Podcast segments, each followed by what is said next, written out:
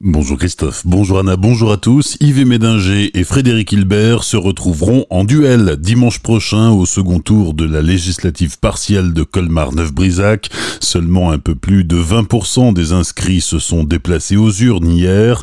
Le candidat LR Yves Médinger arrive très largement en tête avec 45,4% des voix contre 23,5% pour l'écologiste Frédéric Hilbert. Le candidat RN Christian Zimmermann est troisième avec 14% mais ce n'est pas suffisant pour participer au second tour. Une colmarienne menace des policiers avec une arme à feu. Samedi, elle avait appelé la police en accusant son frère de violence. À l'arrivée des policiers, la femme porteuse d'un handicap mental a saisi son fusil qu'elle a pointé en direction des policiers. Elle a appuyé sur la détente, mais l'arme n'était pas chargée. Son état mental n'a pas permis aux policiers de la placer en garde à vue. Un expert psychiatre devra l'examiner pour déterminer si elle peut être poursuivie ou non pour les faits.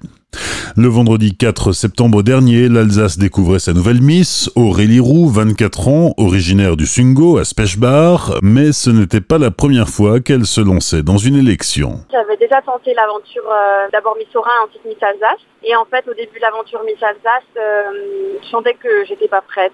J'avais pas la maturité, le recul nécessaire et du coup, j'ai préféré abandonner. Et finalement, là, c'était ma dernière année, j'ai 24 ans, donc c'était ma dernière année pour me lancer dans l'aventure Miss Alsace et j'avais un peu un regret parce que j'aime bien aller jusqu'au bout des choses. Donc le regret d'avoir abandonné, je me suis dit ça se trouve ça aurait peut-être donné quelque chose, donc euh, je retente avant qu'il ne soit trop tard. Et puis voilà, du coup je me suis lancée. Et cette fois-ci c'était la bonne. La jeune fille va donc représenter l'Alsace pour l'élection de Miss France, un nouveau statut qui pourrait permettre à cette laborantine de bifurquer vers le milieu artistique puisqu'elle danse depuis ses 5 ans, mais aussi de défendre une autre cause qui lui tient à cœur moi-même et donner le meilleur de moi pour essayer de remporter la couronne et m'amuser surtout. Je pense que c'est le plus important, il faut, s'amuser. Il faut pas trop stresser et, prendre les choses comme elles viennent. Euh, à cœur de remercier tout le personnel soignant qui ont œuvré pour nous pendant notre période difficile de, on y est encore dedans, mais surtout pendant le confinement, c'était assez difficile et en plus on a été une des régions les plus touchées en Alsace, donc euh, c'est important aussi pour moi de défendre ça. Des propos recueillis par Pablo Desmar. Avant Aurélie Roux, le Sungo n'avait pas eu de candidate sur la plus haute marche du podium depuis dix ans. Les sports, la saison a enfin commencé pour le Racing qui a battu Dijon samedi soir à la Méno. Les Strasbourgeois se sont imposés un but à zéro. À l'issue de cette quatrième journée de championnat, Dijon reste lanterne rouge de Ligue 1, tandis que Strasbourg passe de la 19e à la 18e place. Dimanche prochain, le Racing se déplace à Monaco.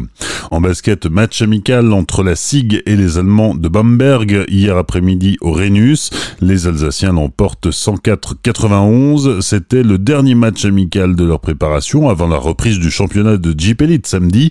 Pour leur première journée, les Alsaciens se déplacent en Et seront opposés au Mans. Hier débutait la 34e édition des internationaux féminins de Strasbourg. L'Alsacienne Myrtille Georges a été battue lors des qualifications par l'Américaine Christina Mackel. Elle aurait logiquement dû quitter la compétition, mais c'était sans compter sur le forfait de la Tchèque Barbara Strikova. Myrtille Georges ira donc au premier tour pour affronter la Russe Anna Blinkova, 65e joueuse mondiale.